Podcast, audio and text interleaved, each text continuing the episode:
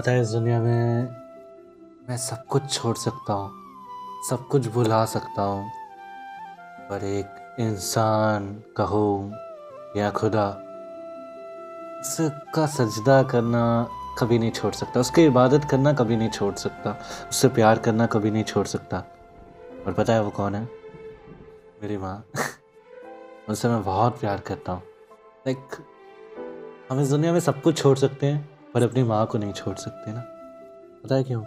क्योंकि ना भगवान ने बनाया है इसलिए माँ को कि अब वो हर जगह नहीं रह सकते ना, तो कोई तो होना चाहिए ना हमारा ध्यान रखने के लिए, या फिर हमसे प्यार करने के लिए, या फिर हमें बताने के लिए आखिर प्यार है क्या।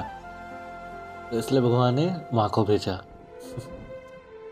और बस मैं हमेशा चाहता हूँ कि कि वो हमेशा मेरे साथ रहे।